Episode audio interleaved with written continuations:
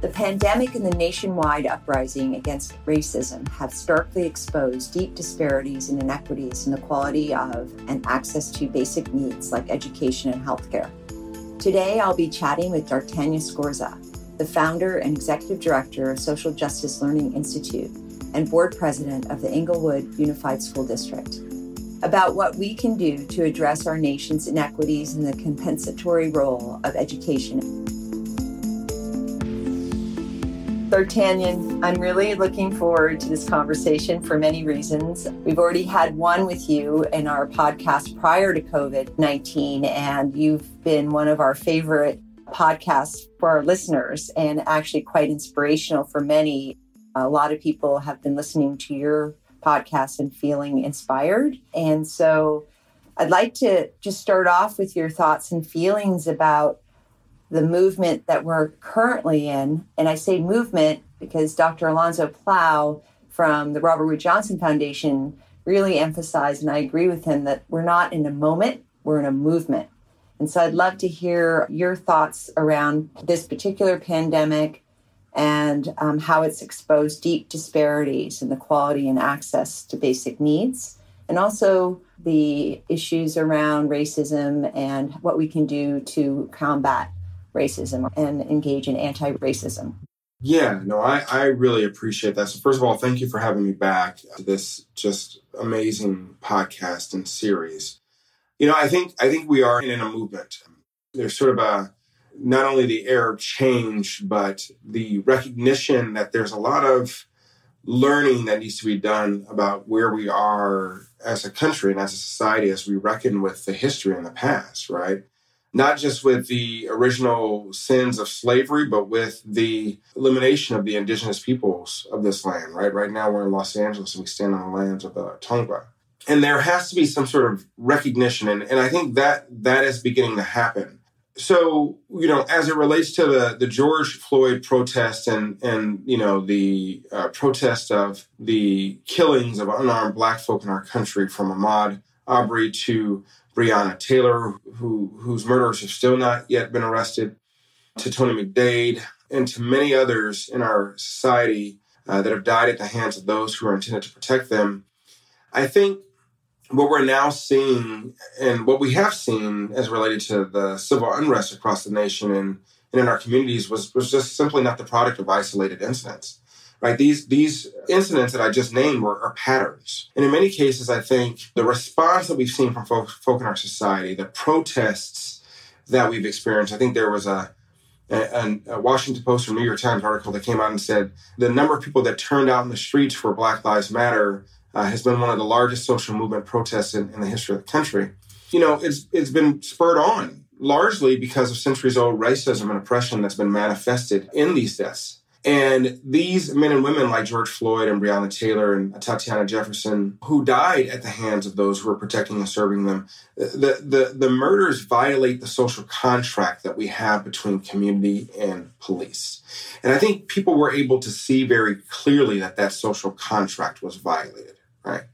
And that their, you know, that the experiences of their neighbors and their friends who are people of African descent, people of color, eh, that those experiences might actually be true, right? Often black and brown folk are not believed when they say, look, I've experienced racism or I experienced this. Just like during the Me Too movement, women were not believed when they experienced sexual harassment, right? So there seems to be this sort of uh, visual experience in the murder of George Floyd that has gotten people to start questioning what they believe around the experiences they hear from people of color, specifically and namely African Americans in our society. And so again, I think for me, as a black man who leads an organization supporting the growth and development of black male youth, and as a father of a young black boy, I've been anguished, and in some cases, and then sometimes feeling enraged, feeling both tired and fed up with these cycles of police violence, and in some cases, the promise of change. But I think we're in this movement right now because we have power to transform the systemic barriers and challenges we face. That's uh, really well spoken. And I feel that hopeful and also feel your anguish because, as you said, this is something that's been going on for centuries. And I wonder with this pandemic and the health inequities that have been greatly exposed for from this pandemic, and then the uh, Black Lives Matter protests that have been so engaging, especially for the youth of our country. I think that many people that attended those events were the youth of our country, and, and it was very multiracial and multifaceted group of people. Many of my colleagues at, at UCLA have talked about how, in order to address health inequity, we have to address anti racism.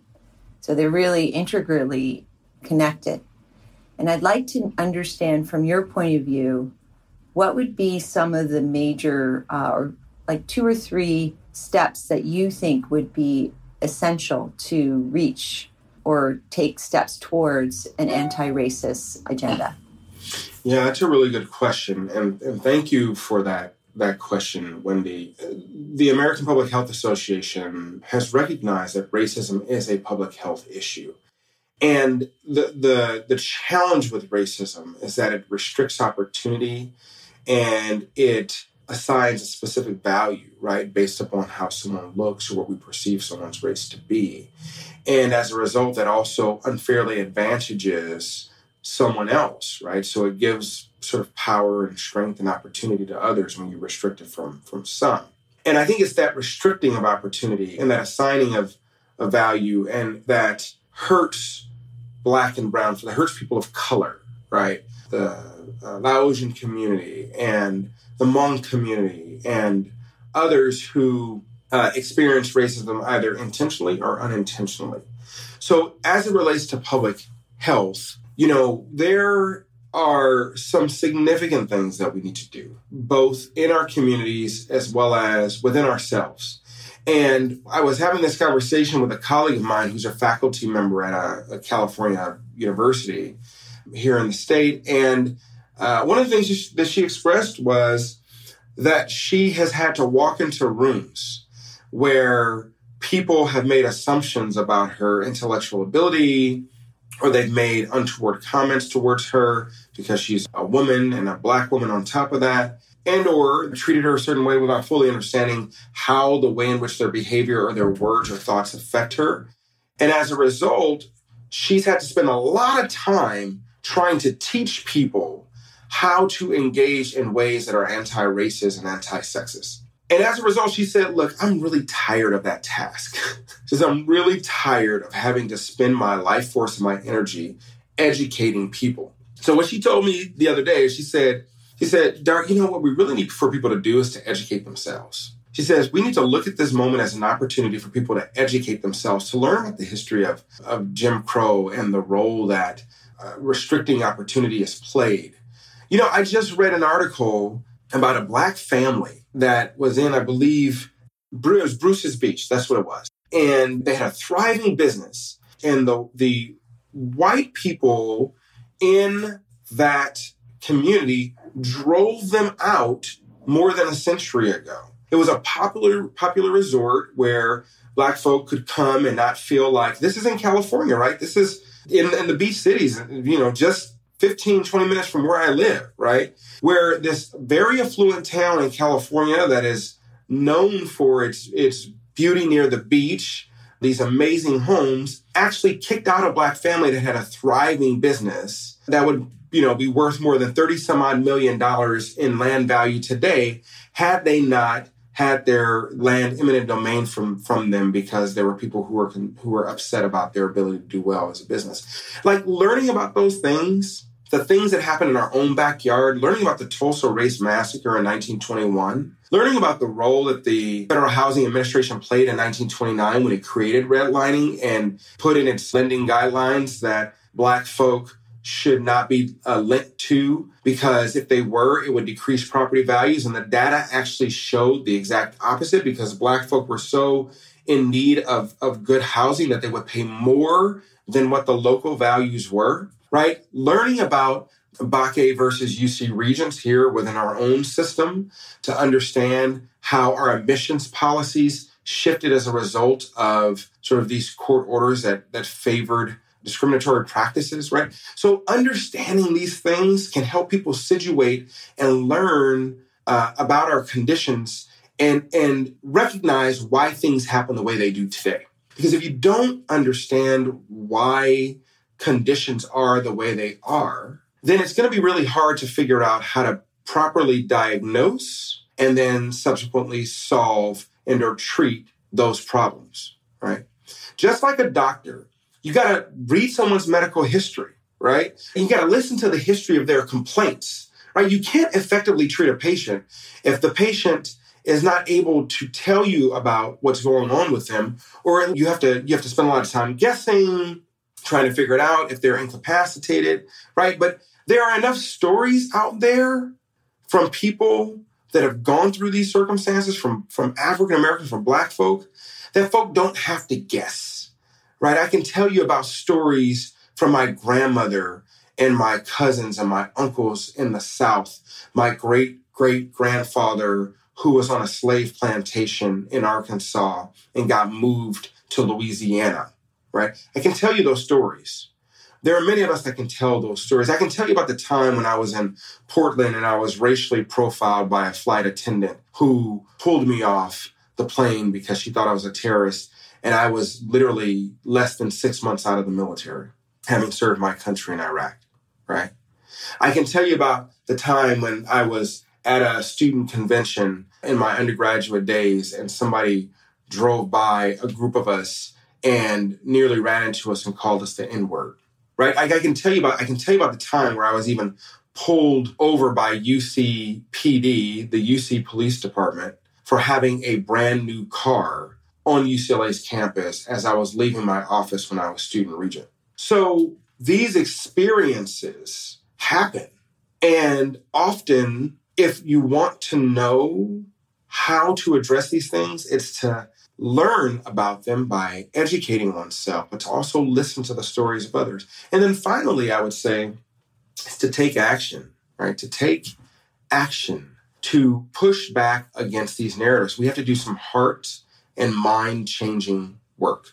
People need to see each other through a lens, dare I say, of love, right? there's far too much dissension, misinformation, disunity, and hatred out there. And we got to do the heart and mind's work to shift narratives in our own families, at the dinner table, at the kitchen table, but also in our places of employment to change the way people talk about the names they see on resumes, to change the way people talk about opportunity for someone, to be explicit about ensuring that black businesses are actually supported because they've been cut out of economic opportunity, right? To, to really be intentional about shifting resources to those who are not as well resourced, to really be very thoughtful about, you know, TA ships, for example, and GSRs, and understand how these things can be more equitably distributed to those who might walk out of the university with a higher degree of debt right? So it, it's it's it's not just one thing, but it's a way of thinking that needs to change so that we address the whole picture.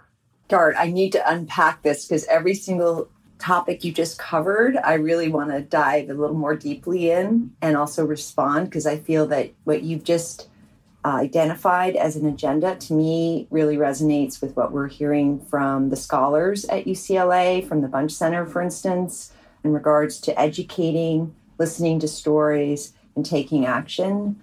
And I'd like to start with the first comment you made around the turn of the century in the 1900s and the Jim Crow laws and drive our listeners to a really incredible book that could describe and share stories that can educate us around the great migration from the south to the north, secondary in, in response to the Jim Crow laws, which is The Warmth of Other Suns by Isabel. Wilkerson. Yeah, yeah. So, yeah. Well, it sat on my book stand for about two years because it's so thick.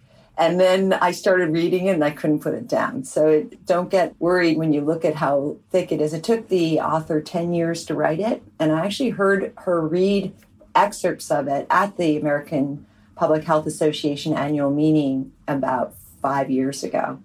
And uh, it, she just came out with another book that's supposed to be incredibly uh, profound as well on racism. The other thing that I've been directed to in what in terms of education and was in the aftermath of the killing of George Floyd. There was a call to action for academics and researchers to take a day and a pause. And there was a huge uh, reading list and viewer list that we were shared across the country, I believe. And I took that day and I spent time listening to different podcasts and various readings um, I read, and there's so much more I can do. But the idea was is that in order to really engage and create change, just like you're saying, you have to educate. These lists of readings and whatever, which will take much more time for me to go through and others, one of the points is is that in the academics in the universities, there's not as much differences in the individuals who are at the high levels. There's mostly white men, really. I shouldn't say it like that, but it's probably true. And so, why is that? And that's where this reflection was meant to help bring more integration and more equity and more variety of differences, whether it's their skin color, your background, or where you come from. And, and this kind of experience of reading was meant to help people bring people up. And what I'd like to talk about with you is your work that you do with the high school students, because many people have talked to me about how, well, sure, you can do that in universities, but really the foundation of science and math has to happen even way before K through 12. So how are you managing that and, and building that opportunity so that students can really excel once they get to these high level, you know, very um, challenging universities? Yeah, you know, thank you for that question. As a as a school board president for Inglewood Unified School District right now, I can tell you that we have been centering this principle of equity in everything that we do. It is literally infused and embedded in all of our conversations. Uh, we focus on advancing social justice and think about what it takes to provide opportunity for our young folk. You know, I think I think that's what I what I appreciate about folks saying that it starts in K through 12 level is that at least it recognizes that K through 12 institutions have a role and a responsibility to support our young folk. But what I don't like about that narrative is that it it, it makes people in higher education feel like they can abdicate their duties to support young folk who don't have opportunities. So what does that mean for the millions of individuals who get to the doors of a university and they're shut out from future economic opportunity because they didn't have a shot when they were a minor, right? They didn't have a shot when they were children. What, what does that mean? Does that mean universities don't have a role to play in equity? And I think that's what I hear when I hear someone say, oh, it's really because of the K 12 institutions, right? Yeah, K 12 institutions have a role and responsibility to play. But often the ones who do make it to university are coming from well resourced and, and affluent communities that have the, the support they need to invest in educational opportunity for their children, to get them additional tutoring, right? To get them SAT and ACT courses, to make sure they have an, an essay specialist to help them write their personal statement, right?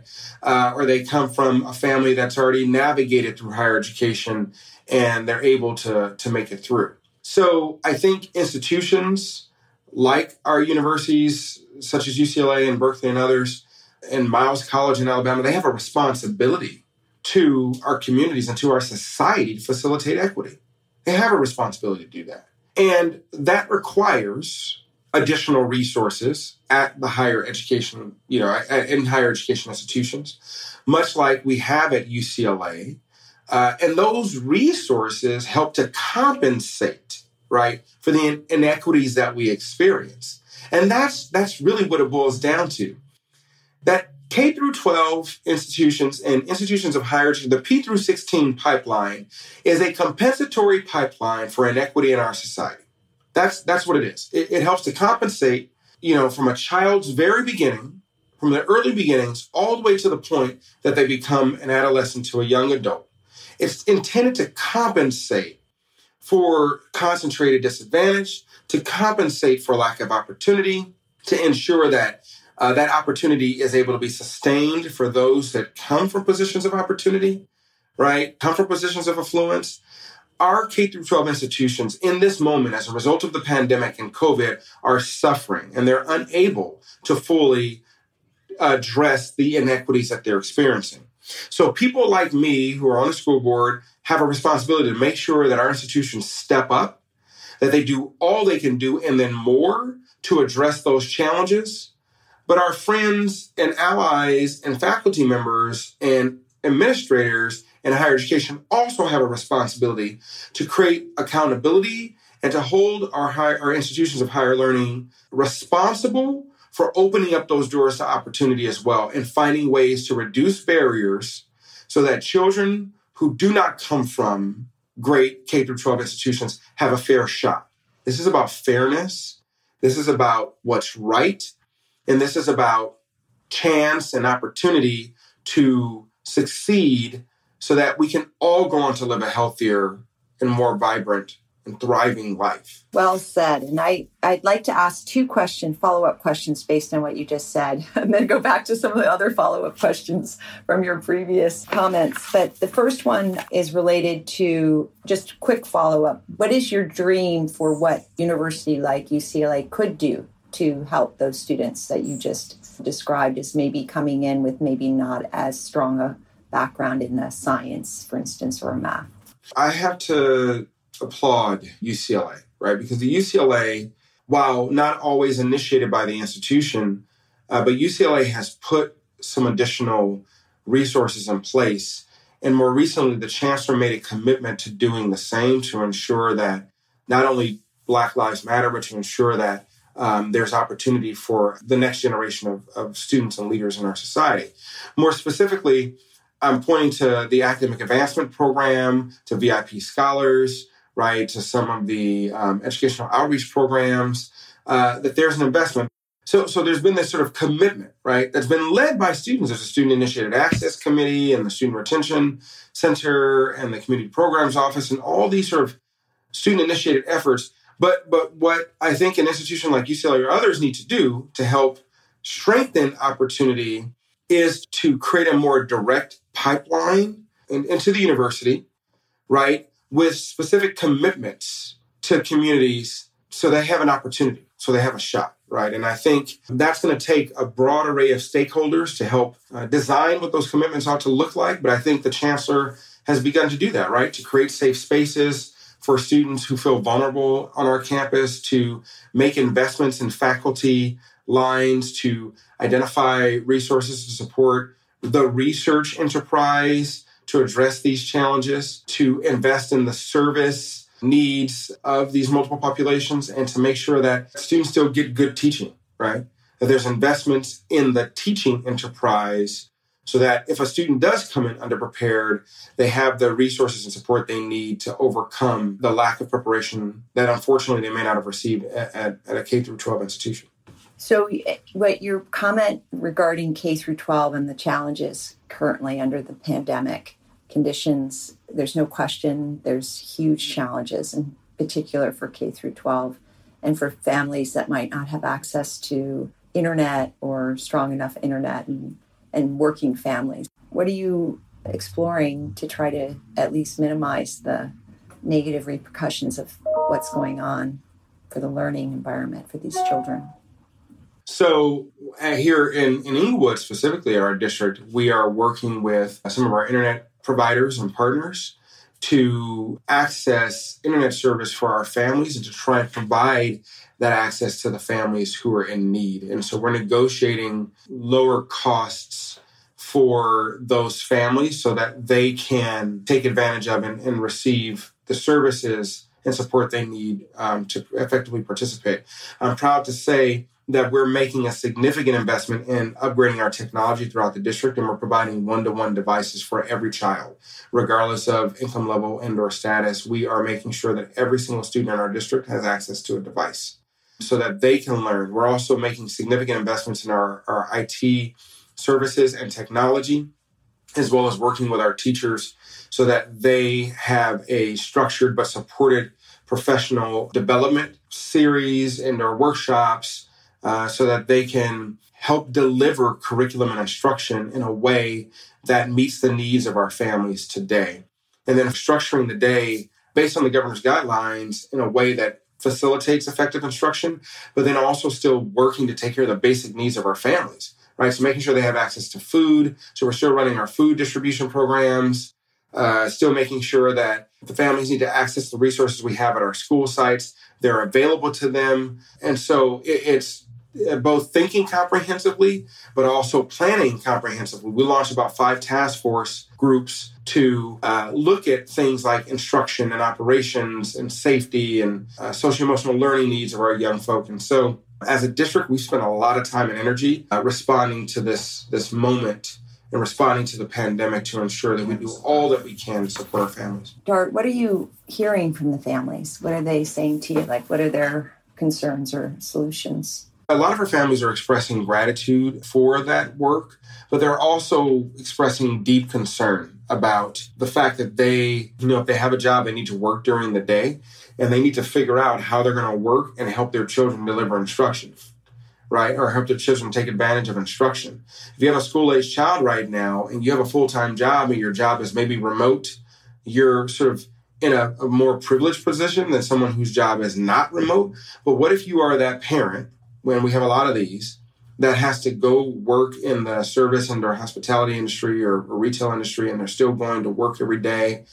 And not only are they going to work but they are also having to find a way to commute through all of this. So they're exposing their families to so the health challenges they may be dealing with. But then there's no one at home to actually help take care of their child during the day during the pandemic. But if they don't go to work and they, then they're going to lose their jobs and they're going to be behind on their rent it, it's it's a, it's a mess, honestly. So we're hearing a lot of concern from families who are trying to figure out just how do they help their children during the day get through an actual school day, uh, and if they don't have the internal supports they need to get that done, it, it's significantly burdensome.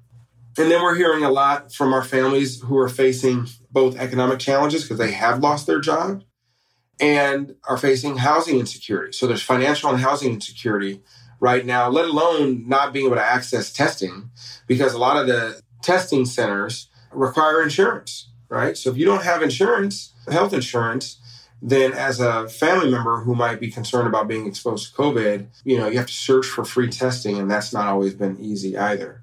And then cities and municipalities are not always in favor of allowing sort of free testing and pop-up testing because they don't want to attract quote unquote the virus to the community right so we're hearing concerns about stuff like that so there's just there's just a lot of there are a lot of challenges uh, that we're having to navigate through in this moment. It almost it seems so overwhelming just to hear the list and the, not even being one of those families that's experiencing these challenges. What are families doing in your community to address these challenges? That's a beautiful question. I will say that I'm hearing a lot about um, families coming together to create these sort of pods, right, in support of each other. A lot of homeschooling teachers are really responding in this moment as well, and homeschooling families are helping out other families because they've been used to doing this.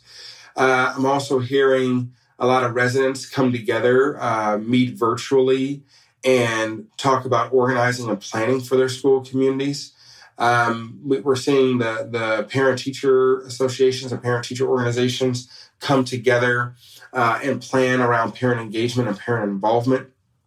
Um, I'm also seeing, uh, in terms of innovation, on the COVID side, folk like uh, Nanefwa, who's actually a Bruin, uh, Nanefwa Afomanin, who launched a COVID pop up event called All for the Love. And she graduated from UCLA uh, and was in the Black Pre Health program. And she came back to the community to provide these pop-ups for at least 120 people per event so that they can safely test people and provide things like food and, and grab bags and materials. And so we have these local heroes who often go unrecognized but they're out here on the ground doing the work. So if you were to suggest say our listeners who might be listening to what's going on in your community and they wanted to do something because I think there are a lot of people who want to help whichever way they can. What would you suggest? I think that getting involved and, and reaching out to community based organizations is always a great, great place to start.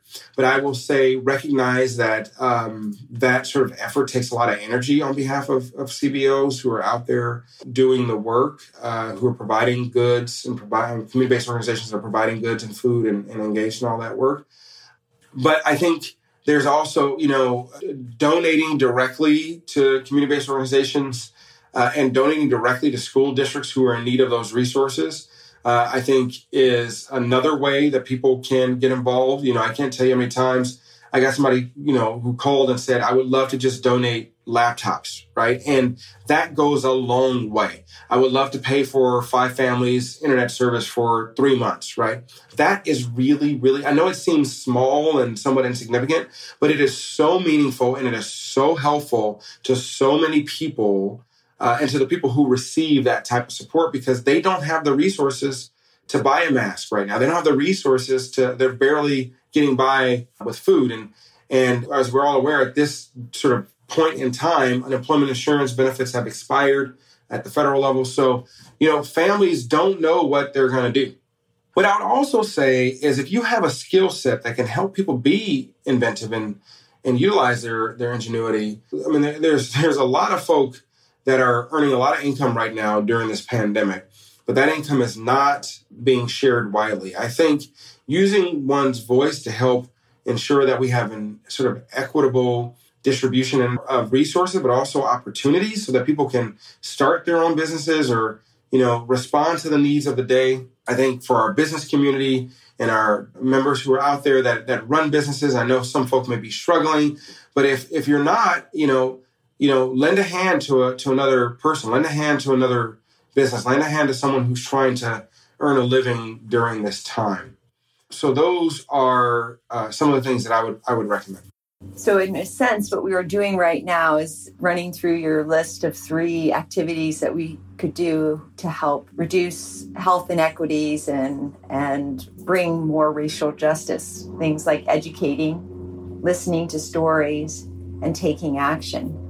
And I love your um, third point about taking action through the lens of love. And that giving and, and the act of giving in itself is, um, in my opinion, a great uh, cure all for you know people's depression and anxiety in a lot of ways. It can really raise your your sense of well being. Going to uh, that space and to what you've done, which I think you've done quite well with your own CBO that you started. I mean, you educated yourself with a PhD and then you wrote up your thesis that then became really a, a, an act of love and you now have this tremendous organization that's over a decade old can you explain what your organization does in inglewood and how um, that might be also a space where people can give yeah you know in short um, when i came back from the military and i returned to ucla to finish my undergrad degree and, and move into my PhD program, I came back with the intention to serve my community. And while it relies upon a lot of the research I did as an undergrad and, and, and, graduate student at the university that focuses on utilizing education as a tool for civil and social empowerment, what I really do is I help to build people. And I help to build people who understand their material conditions and have the resources and the tools and the skills they need to transform those material conditions. My goal is to develop returnees people who come from our communities that understand these conditions, that are go off to, you know, their to, to college or to university, get their degrees, and then come back to our communities to serve, right? I want to support folk so they can do for themselves, right? And not rely upon sort of external agents to improve the local conditions, right? I want to help young folk come back to our communities and be the local grocery store owner who's providing access to healthy food and teach them how to come back and uh, start the cleaners business with environmentally safe and friendly chemicals, right? And and teach them how to come back and pave the roads, thinking about uh, material that reduces urban heat island effect. We want to teach them how to come back to our communities and, and get an engineering degree so that they can build an appropriate, build a bridge uh, that is safe and sound for folk, right? It's, it's about helping our young folk and, in our residents come back to improve conditions and then also build opportunity for the future. So that's what my organization does, but we do that in a number of ways, and we do that by taking on these larger issues around both basic needs but also racial justice, by training our young folk to be leaders, by helping them learn how to address policies, by shifting uh, narratives throughout the state. I'll give you a good example, and, and, and I'll be quick with this. Uh, our young folk wanted to build a community garden in the city here in Inglewood, and they built the first one. And that initiative led to building 100 school community and home gardens throughout the city of Inglewood. And when we learned that they could not build those gardens in apartment buildings, we took that issue to our state legislature and they got a state bill passed to allow for the building of gardens in apartment buildings. And so now residents in the state of California with the identification of a place from their, their landlord can actually build their own small garden in their property uh, where they rent. Right. So it's it's looking at that issue at the local level and then being able to change the very system that, that prevents it from from being solved. Dart, you've got so much to talk about. I think this is going to be the second of a series of podcasts with you. We're going to have to have a third sort of line of podcasts, D'Artagnan's Wisdom. So um, thank you so much for everything you do for our community, for UCLA, for Inglewood, for California, for the country. We look forward to the next conversation. I am so grateful to be here today, and I'm, I'm grateful for your leadership, Wendy. I think you, you're pushing many of us to explore what health means with a much broader context, and I'm grateful that you've been able to help lead this work for the university uh, and for our communities. It's, it's serving so many of us more than more than you can imagine. So thank you. Thank you, Dart.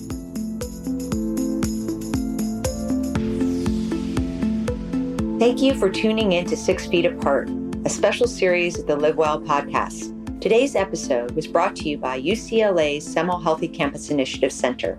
To stay up to date the rest of the episodes in this special series, and to get more information on maintaining your mental, social, and physical well being during COVID 19, please visit our website at healthy.ucla.edu backslash livewell podcasts. Thank you and stay remote.